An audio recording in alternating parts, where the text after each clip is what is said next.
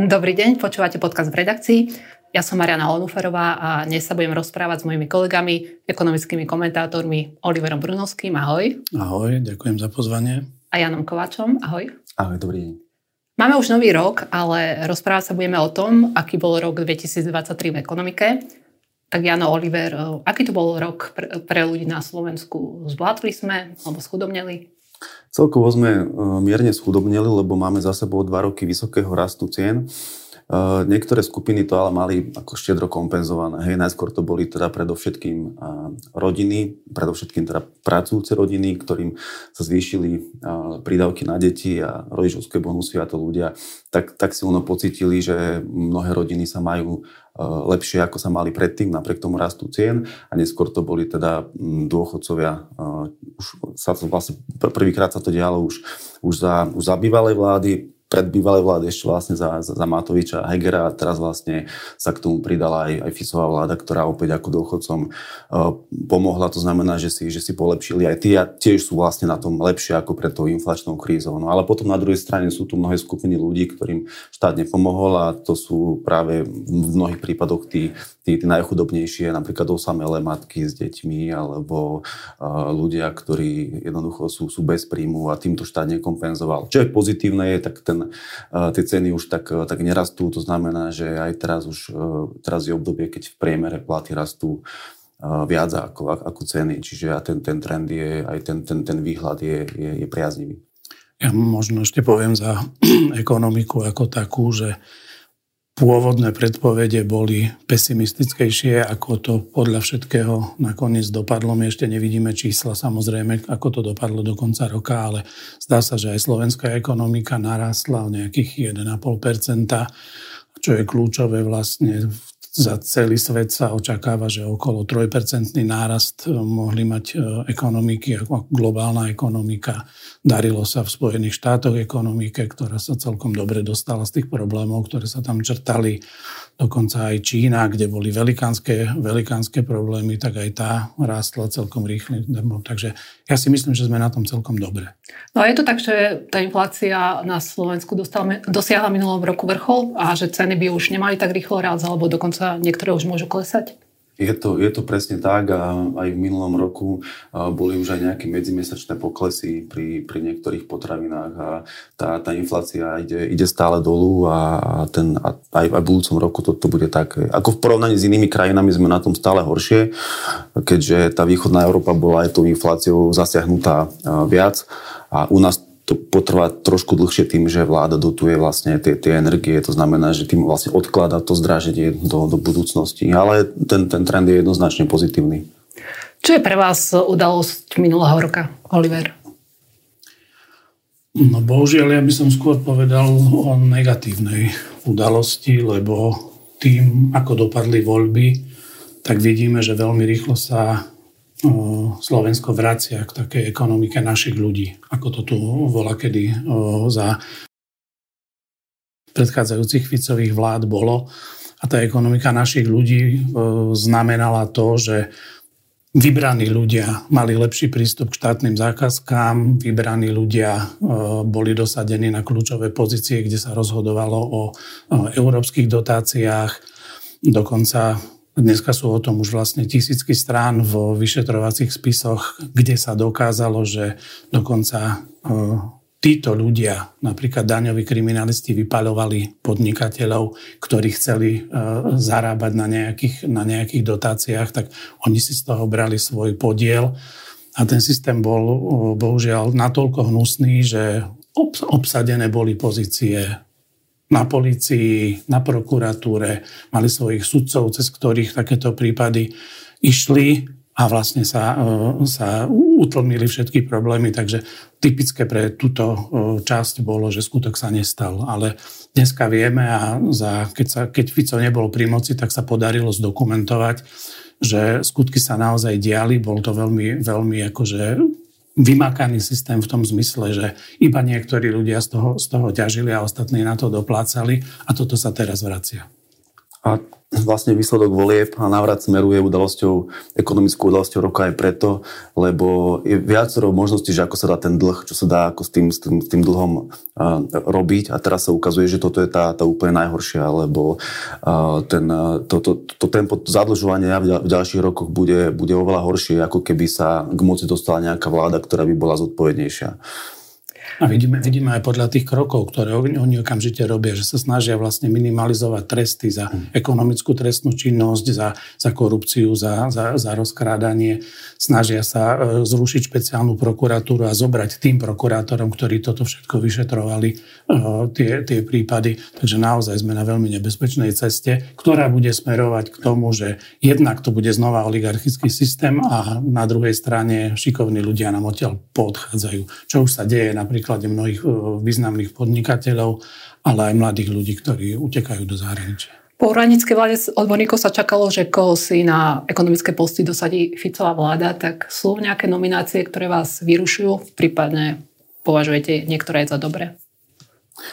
Tak u mňa to je uh, asi výmena na poste uh, regulačného úradu energetického, predtým tam bol človek, ktorý uh, dlhé roky v tej oblasti pôsobil ako v súkromnej sfére a nahradil ho vlastne Jozef Holienčík, ktorý odišiel, lebo urobil chybu a, a nemal ako medzi, medzi energetikmi, predtým nemal, nemal dobré meno, čiže Čiže toto a celkovo tie, vlastne tie personálne výmeny sú skôr takými plošnými čistkami bez, bez nejakej logiky a nevyplýva z toho, že by e, teraz že by sa malo zlepšiť hospodárenie a celkovo ako riadenie tých podnikov po týchto výmenách. Tá súčasná ministerka hospodárstva, Dejsa Saková vlastne povedala, že pán Holienčík má za sebou nejaké kauzy, vieme o tom, ale každému človeku treba dať druhú šancu. Tak treba dať druhú šancu aj Holienčíkovi?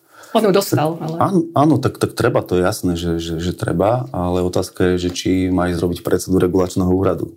Môže ísť robiť na regulačný úrad, ale nemusí byť predsedom. Teba nejaké nominácie vyrušujú?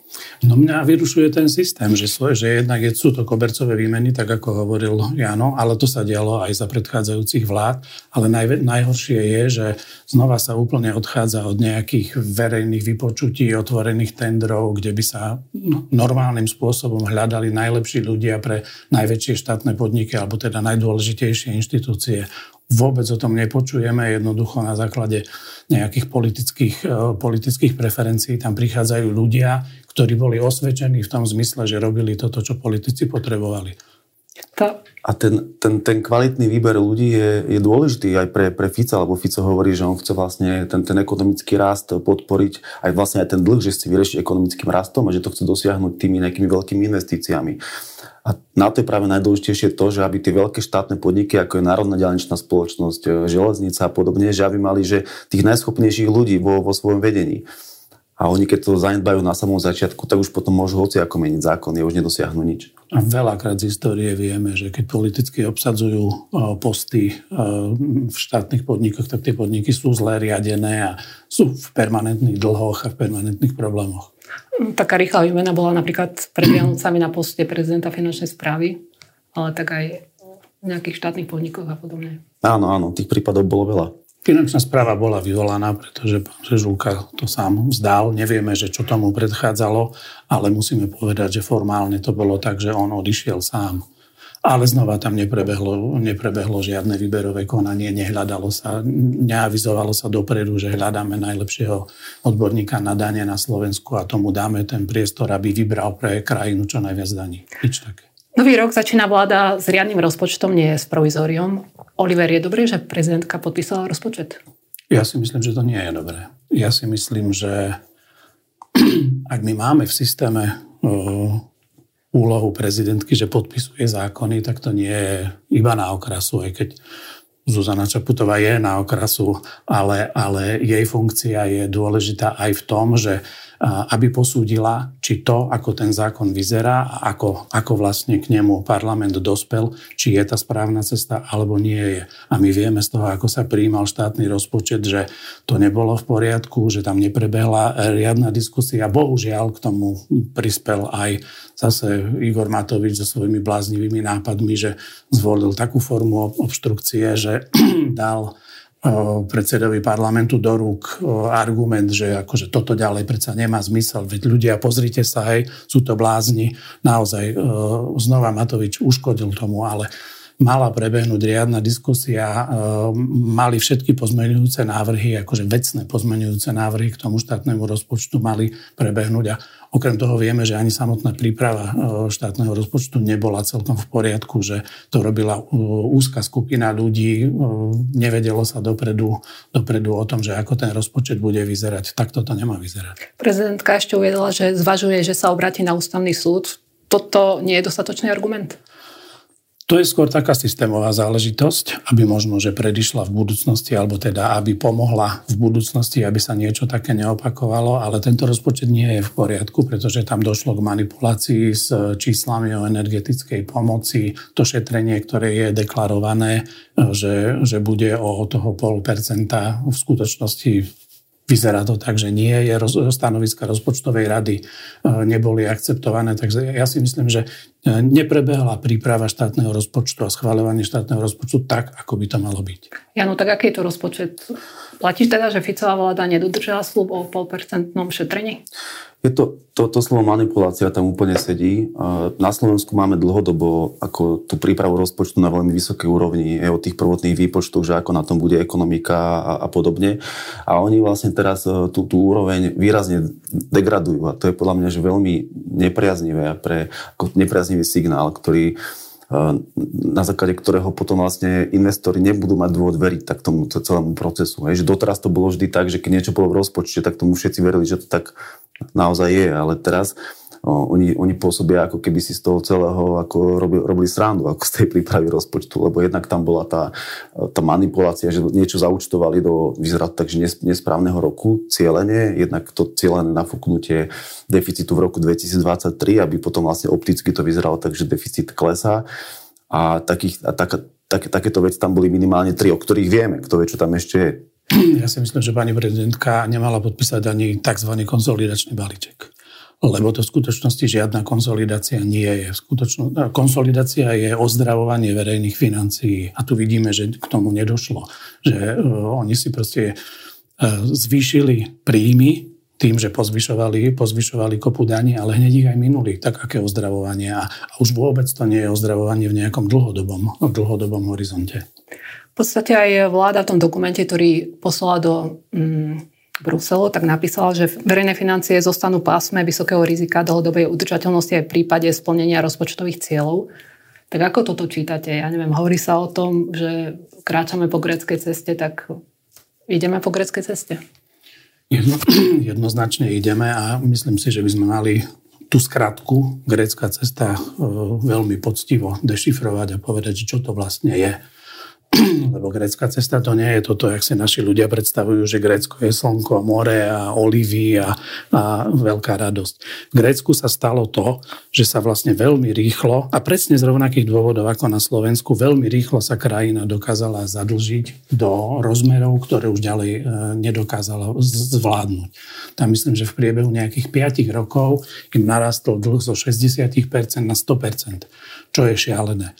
A, budeme hovoriť o dôchodkovom systéme. Dôchodkový systém grécky je vlastne obraz toho, že ako to nemá vyzerať, ako sa kupujú, kupujú voliči len preto, aby, aby zvolili uh, politikov a tí, tí uh, zostali, zostali pri moci.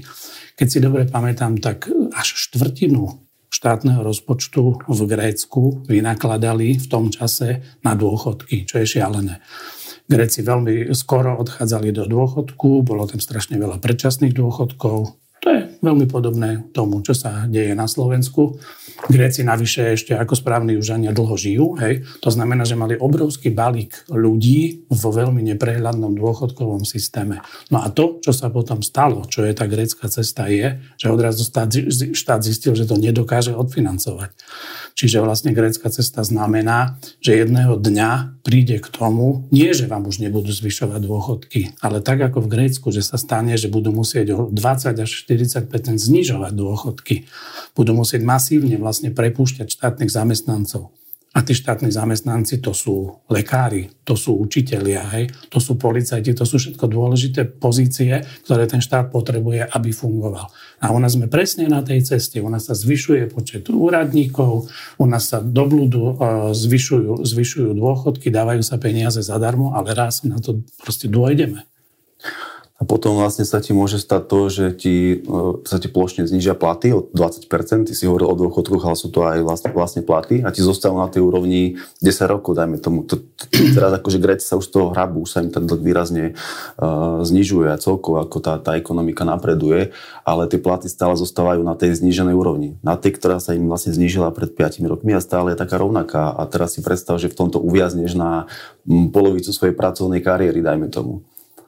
A v, v, v tom je to nebezpečné, že hm, ja si myslím, že každý z nás by vedel tak vládnuť, ako že rozdáme ľuďom, koľko sa dá a požičiame si čoraz viac peňazí. Hej? Ale doš- Gréci došli do situácie, keď už im nechceli požičiavať a navyše ešte aj tie požičky boli strašne drahé a jednoducho štát to nedokázal utiahnuť. Každý by rád e, rozdával peniaze, ale tie istoty pre ľudí nie sú v tom, že ty im dáš e, namiesto 13. dôchodok namiesto 300 eur, 600 eur, že tu máte a prejedzte to počas Vianoc.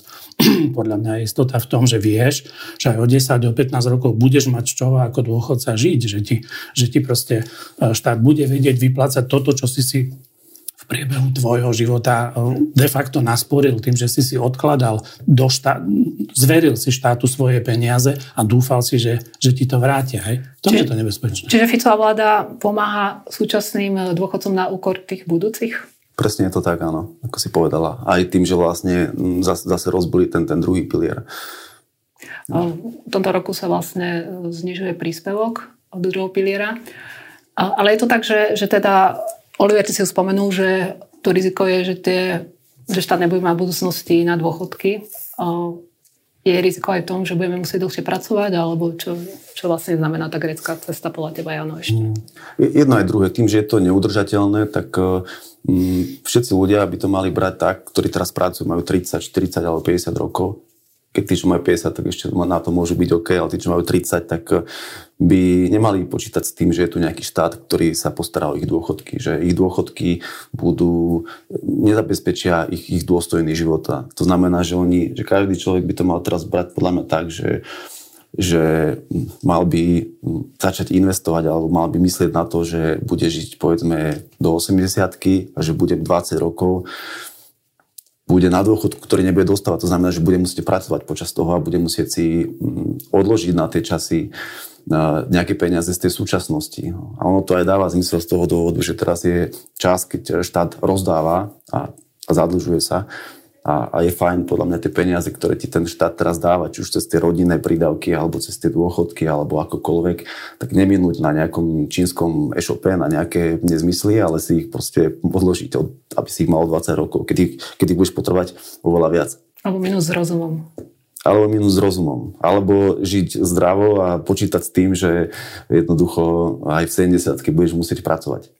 A na tom nie je nič zle, že v 70 vlastne by sme mali pracovať, ale mali by sme pracovať keď sme zdraví a takým tempom, ako vládzeme, lebo my sa naozaj dostávame do situácie, že tie silné ročníky populačné, ktoré boli v 70. rokoch, ktoré sa rodili, sa postupne posúvajú. Budeme mať obrovský balík dôchodcov a oveľa menší balík tých ľudí, ktorí dokážu ešte pracovať v tom plnom produktívnom veku. Čiže my budeme potrebovať ešte aj tú striebornú ekonomiku, to znamená tých ľudí, ktorí vedia čiastočné úväzky robiť. Ale zároveň budeme potrebovať aj dobré zdravotníctvo, dobrý, dobrý sociálny systém, aby vlastne sme vedeli služby všetkým tým ľuďom poskytovať. Hej. Čiže, a tak sa pozerajme na politikov. Kto o tom hovorí s politikou? Kto myslí na to, že čo bude o 20 rokov? A kto vlastne pripravuje krajinu na to, aby sme o 20 rokov mohli takto fungovať? Aký je vlastne Ladislav Kamenický minister financí podľa vás? Podľa mňa to ani, ani nedá sa povedať, že bol ministrom financí. Akože oficiálne ním je, ale ale minister financí je niekto, že kto povie, že uh, takýto máme rozpočet a že ideme znižovať a postaví sa povedzme tým populistom aspoň, aspoň trochu. Ale Ladislav Kamenický, on už vlastne znížil váhu aj tej svojej akoby, funkcie, aj celého ministerstva, keď začal rozprávať, že uh, idú robiť jednu z najväčších konsolidácií A, a pričom to nie je konsolidácia a to, to, to každý pochopí. A mm, to je podľa mňa nebezpečné, že takýmto spôsobom ako mm, keby, že, že ohrozujú reputáciu celého toho úradu len preto, aby... On, oni sa prihovárajú svojim voličom, to je, to, je, to, to je v poriadku, ale to ministerstvo by malo byť, ako vystupovať serióznejšie, ako vystupuje. Ja si ministra financí predstavujem ako Ivana Mikloša, ako človeka, ktorý má reálny názor a reálny pohľad do budúcnosti a snaží sa tú krajinu dať do poriadku. Hej, aj, on, aj oni, aj e, vláda začia z Mikloša a Zurindu by vedela rozdávať, ale oni vedeli, že bude problém a oni začali vlastne aj dôchodkový systém vtedy pripravovať, na to zriadili súkromný dôchodkový pilier, zač- e, peniaze z privatizácie plinárenského priemyslu pre, e, presunuli na preklenutie vlastne toho výpadku, aby ľudia si začali šporiť smerom do budúcnosti. Ja si tak predstavujem ministra financí. A to ani nemá, ako tie zvýšené výdavky už ani nemajú teraz nejaké opodstatnenie. Ešte dajme tomu, že keď, e, keď, keď Matovič zavedol tie, tú rodičovskú politiku štedru, tak tam ešte sa to dalo ako tak obhajiť tým, že bola tá inflácia. To znamená, že oni tým ľuďom tak nejako dorov... Štát na to nemal, ale ešte tam bola tá inflácia. Ale už teraz, že najbližšie 3 roky, tak už e, nebudeš mať problém s infláciou, ani s nezamestnanosťou a tak ďalej, že nie je žiadny dôvod na to, aby sme mali takéto obrovské deficity počas celého tohto volebného obdobia. Už sme, už sme hovorili, prepáč, už sme hovorili o tom, že v podstate tento, teda minulý rok bol celkom dobrý, hej? Báli sme sa ho, ale bol dobrý. A to znamená, že v dobrých rokoch sa treba vlastne pripravovať na tie horšie roky. A toto sa vôbec nedeje. Bude musieť vláda v tomto roku bude dotlačená k tomu, že bude musieť šetriť viac, že ten ďalší rozpočet, keď bude chystať, bude musieť obsahovať už nejakú reálnu a väčšiu konsolidáciu verejných financií? Vyzerá to tak, že áno, že e, budú musieť e, zvyšovať ďalšie dane a že to nejakým spôsobom odkladajú, že mm, sa teraz venujú iným veciam a čakajú možno na nejaký zázrak, že to niekto vyrieši za nich a, a uvidia podľa mňa, že ako na to zareagujú tie ratingové agentúry. No. Oni sú veľmi rafinovaní. To znamená, že keď pred voľbami slubovali, že zvýšia dôchodky, že pomôžu s hypotékami, tak teraz, keď si to ľudia pamätajú, tak im veľmi rýchlo chcú splniť tie sluby. Príde na to, 100% na to príde, že budú musieť začať šetriť a budú musieť tým ľuďom brať. Už sa to deje, zatiaľ berú najmä firmám, ale už cez zdravotné odvody napríklad berú aj ľuďom cez druhý pilier eh, berú ľuďom. Ja si myslím, že s najväčšou pravdepodobnosťou príde na to, že bude treba siahnuť na DPH a viac vlastne zdaňovať. A rafinovaní sú aj v tom, že napríklad vôbec sa nehovorí o tom, že sa e, zvyšujú dane z nehnuteľnosti, lebo to nerobí centrálna vláda, aj. ale v skutočnosti, keď, si na, keď sa na to pozrieš, tak každé mesto pomaličky o 30, o 40% zvyšuje dane z nehnuteľnosti a to je tiež len dôsledok toho, akým spôsobom hospodári centrálna vláda. Čakáte, že nám ratingové agentúry zhoršia rating, že jak to vás dopadne na jar alebo v lete, keď budú znova prehodnocovať? Podľa mňa ho zhoršia. Ešte zatiaľ tie prvé zmeny ratingov boli také, že prvé dve uh, ho ponechali na pôvodnej úrovni, ale to bolo ešte tým, že nebolo jasné, že akým spôsobom vláda skôr vysiela také signály, že aspoň nejaké šetrenie príde, ale vlastne tá posledná, to, tá, to posledné hodnotenie už podľa mňa obsahovalo, alebo už tam bolo zapracované to, že tá, tá, tá obrovská neserióznosť tej, tej vlády, že jednoducho, že to čo, to, čo hovorí, že nemá žiadnu váhu. A, a teraz pri tých ďalších zmenách sa podľa mňa toto už prejaví. My si už dneska požičiavame drahšie, oveľa drahšie, ako sme si požičiavali v minulosti, čo je dôsledok toho, že tí, ktorí nám požičiavajú, tak si uvedomujú zvýšené riziko a toto bude ešte horšie. Vlastne ten rozpočet, e, ktorý je schválený a ktorý vlastne už platí, tak nie je, nie je v súlade s výdavkovými limitmi. E, je tam spor medzi ministerstvom financí a rozpočtovou radou. A Livia Vašaková, bývalá vicepremiérka, vlastne varovala, že keď vlastne nebudú výdavkové limity v rozpočte, nám, hrozí nám, že nám Brusel stopne peniaze z plánu obnovy. Je to naozaj tak vážne, alebo, alebo myslíte, že Ficová vláda bude nútená proste ten rozpočet ešte upraviť, alebo prípadne to dopadne tak, že komisia nakoniec cúne trochu. aký máte z toho pocit? Mm, ja mám pocit, že pani Vašaková je asi najlepšie zorientovaná európska úradnička, teda úradnička, ktorá ovláda procesy v Európskej únii a keď to ona hovorí, a ona bola aj pri koncipovaní celého plánu obnovy od samého začiatku kde sme si my sami dobrovoľne zobrali záväzok, že výdavkové limity konečne po desiatich rokoch zavedieme. Takže ak ona hovorí, že na to dôjde, tak ja jej verím, že asi sa to naozaj stane, lebo tie výdavkové stropy sú vlastne naozaj zásadný nástroj na to, aby štát v tom dlhodobom horizonte začal sa správať zodpovedne a postupne tie dlhy znižoval, postupne deficity znižoval a hospodáril tak, aby mal peniaze aj o, o 10 rokov. Čiže tento nástroj je nevyhnutný. Oni podľa mňa skúšajú, že e, kam ich pustí, jednak verejnosť a jednak Európska komisia a mm, podľa toho, aké sú reakcie, tak potom oni sa tomu nejako prispôsobujú. Ale teraz ja sám neviem, že e, či sa ten rozpočet ešte dá nejako vtesnať do tých výdavkových limitoch, ten, ten tohto ročný. Mám pocit, že nie, lebo tam by museli akože radikálne počas roka tie výdavky niekde znížiť, čo asi už nie je úplne možné. O, teraz sme sa bavili, alebo zatiaľ o ministrovi financií, o rozpočte, ale mám aj iných ekonomických ministrov, tak aký je podľa vás e, minister dopravy Jozef Ráš?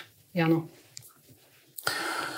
Uh, on správne pomenoval tie najväčšie problémy, ktoré u neho sú v tom, v tom jeho rezorte a to je vlastne tá, to, to, to, to verejné obstarávanie a vlastne projektová príprava. To znamená, že uh, zjavne tomu rozumie aj má také, uh, taký životopis, že vlastne pôsobil v tej oblasti toho verejného obstarávania dlho, dlhé roky vlastne je, je štátnym manažerom na, na vysokých pozíciách, čiže predpokladám, že má na to aj nejaké, nejaké dánosti, aby to, toto vedel, vedel, vedel zvládnuť. Dôležité je, že ako sa k tomu postaví a že či tie problémy naozaj vyrieši, lebo doteraz to ešte nikto nevyriešil napriek tomu, že to, to mnohí slubovali. No a zatiaľ tie jeho kroky v úrade ich výsledkom boli iba tie zmeny, keby tie, tie personálne zmeny, ktoré sme pomenovali na začiatku, tie, tie, tie, tie, tie plošné čistky na, na, na úradoch. Čiže kauzu mýta on ešte nejako neriešil, alebo nevieme ešte vlastne, ako sa k nej stavia? Tak je to smer, ktorý to, to mýto celé stvoril nejakým spôsobom, čiže ja tam neočakávam žiadne zmeny. Ja si myslím, že to mýto by malo byť, e, že by sa to malo jednoducho zrušiť, lebo e, buď, buď, buď pre nejaká vláda, ktorá s tým spraví niečo radikálne, alebo by sa to malo jednoducho, jednoducho zrušiť a obnoviť by sa, by sa mali diálničné známky lebo je to, je to tak, tak nevýhodné a vždycky to bude také nevýhodné, lebo, lebo, lebo stále sa vlastne predlžuje ten nevýhodný kontrakt a táto vláda, táto vláda to bude takisto. A bude v tomto roku už dokončený tunel Višňové alebo, alebo obchvat Ružomberka? Majú sa, môžu sa motoristi už na to konečne tešiť? No, môžu sa tešiť už viac, ako sa tešili nedávno, ale bude to až rok 2025. Hej, ale tak je to, je to na dobrej ceste, aspoň pozitívne je to, že to nie je zaseknuté, že sa tam, že sa tam niečo deje a že to napreduje. Ministerka hospodárstva Denisa Saková bude musieť zrejme riešiť aj otázku predaja košických železiarní. V podstate japonská oceliárska spoločnosť Nippon Steel má záujem o americký US Steel, majiteľa košických železiarní. V akej fáze je vlastne ten predaj, že ako je to vážne už myslené s tým obchodom? No on bol úplne vážne ohlásený a bol to predaj, ktorý vyzerá veľmi lukratívne pre US Steel, pretože cena, ktorú ponúkli Japonci, je dvojnásobná v porovnaní s tým, čo ponúkali predtým americkí konkurenti, takže vyzeralo to veľmi dobre. Problém je v tom, že znova do toho vstúpila politika, tentokrát v Amerike. V Amerike budú v novembri prezidentské voľby a ako prvý sa ozvali oceliarskí odborári, ktorí začali hovoriť o tom, že, že ten predaj nie je zo strategického hľadiska e, dobrý. No a keďže títo, podpor, títo e, odborári boli aj podporovateľmi Joe Bidena ako súčasného prezidenta, ktorý chce byť znova zvolený, tak už okamžite politici spozornili. Jednak republikáni hneď hovorili o ohrození strategických národných záujmov a pridali sa k ním aj demokrati a samotní Bidenovi ľudia to dávajú prešetriť na príslušný, príslušný výbor, aby sa vlastne posúdilo, že či to z hľadiska amerických strategických záujmov je v poriadku alebo nie je. Samotní Japonci by boli dobrí investori, aj keď je otázne, že či aj ich až tak veľmi ich zaujíma aj košický US Steel, pretože oni do Ameriky išli najmä kvôli tomu, že je tam ten trh stále rastie a je tam lacná elektrina, takže vlastne to, čo moderné železiarne potrebujú, aby sa v elektrických peciach a nie v špinavých uholných peciach stavilo železo, tak to vlastne v Amerike sa dá dosiahnuť uvidíme, či to, k tomu dôjde aj na, aj na Slovensku. Potrebujú Košické železiárne nového investora, alebo mal by to byť štát, vláda, ktorá bude mm. železiárňam pomáhať? Potrebujú novú investíciu, keby tam ostal US Steel, tak je možné, že by tú investíciu dotiahol tiež. Uh, už majú vlastne slúbených 600 miliónov eur, uh, nejaké ďalšie ústupky, čiže bolo to na nejakej, uh, na nejakej dobrej ceste. Um, tým, že to kúpil Nippon Steel, tak um, uh, ťažko povedať, že či sa tá pravdepodobnosť tej investície znižuje alebo zvyšuje. Zvyšuje sa tým, že to je naozaj že finančne silný investor, že má záujem teda investovať do tej, ako, do tej zelenej ocele.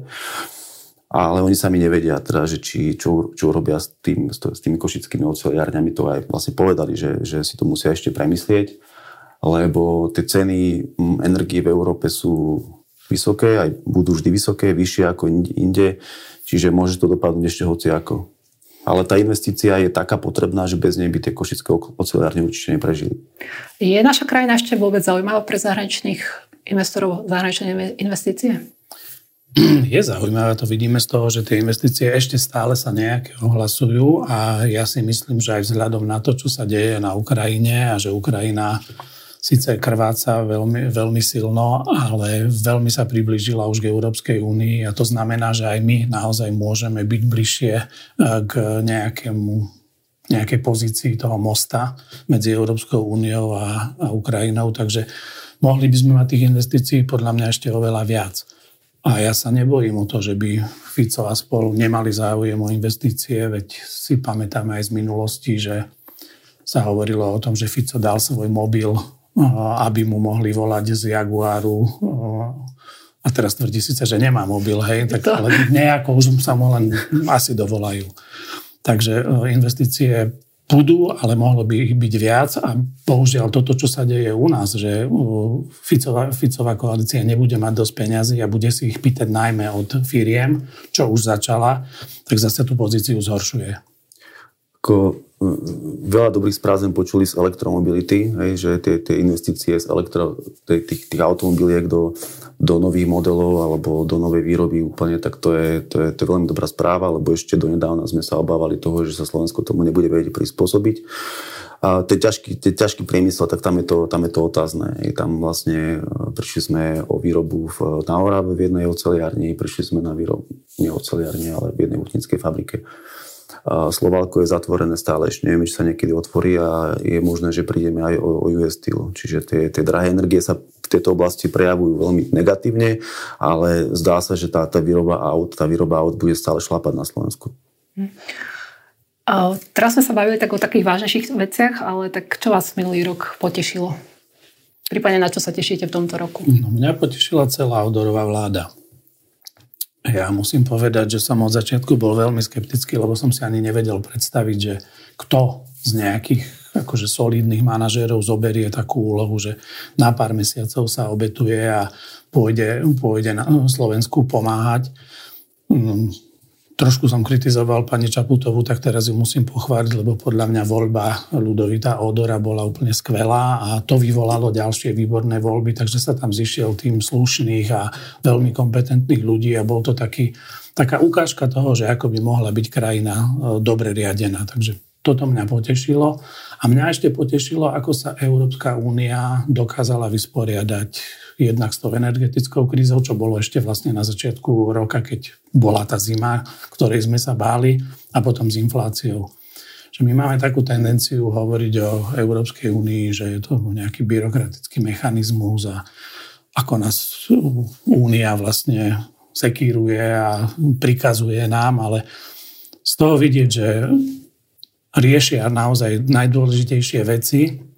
Aj v tých ťažkých podmienkach, ktoré sú, keď možno iné časti sveta tak veľmi nedbajú napríklad na ekológiu, tak Európska únia proste jasne stanovila cieľ, že toto je najdôležitejšie, zmeniť ekonomiku v Európe tak, aby e, bola dlhodobo udržateľná, aby neškodila životnému prostrediu. Takže ja mám z toho veľmi dobrý pocit. Zase aj posledný Eurobarometer ukázal, že ľudia na Slovensku, väčšina ľudí je, sú radi, že, že sme v Európskej únii. Teba čo v Lani potešilo, Jano? Toto, toto, čo hovoril Oliver, ale ja ešte k tomu je to, že keď sa vlastne zavrel parlament, na, na začiatku leta.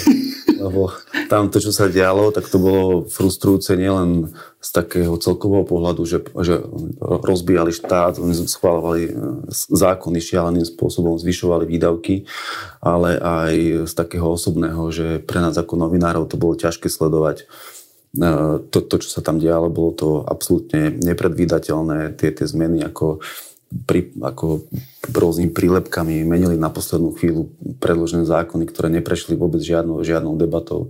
Čiže toto to, to, bolo asi to bolo najkrajšie. No, ale Súčasná, to, to pokračuje, hej. Súčasná vláda to novembri, decembri trochu dobehla. Áno, a už, a už znova majú, už im, už im podnikatelia hovoria, že takto, takto to proste nesmie vyzerať. Vy nemôžete príjmať zákony bez toho, aby ste s nami komunikovali. Takže toto treba znova zmeniť. Ďakujem vám veľmi pekne za rozhovor. Prajem vám všetko dobré v novom roku. To boli Oliver Brunovský. Ďakujem pekne. Všetko dobré v novom roku. A Jan Kováč. Ďakujem za pozvanie. Počúvali ste podcast v redakcii. Ja som Mariana Onuferová a teším sa zase na budúce.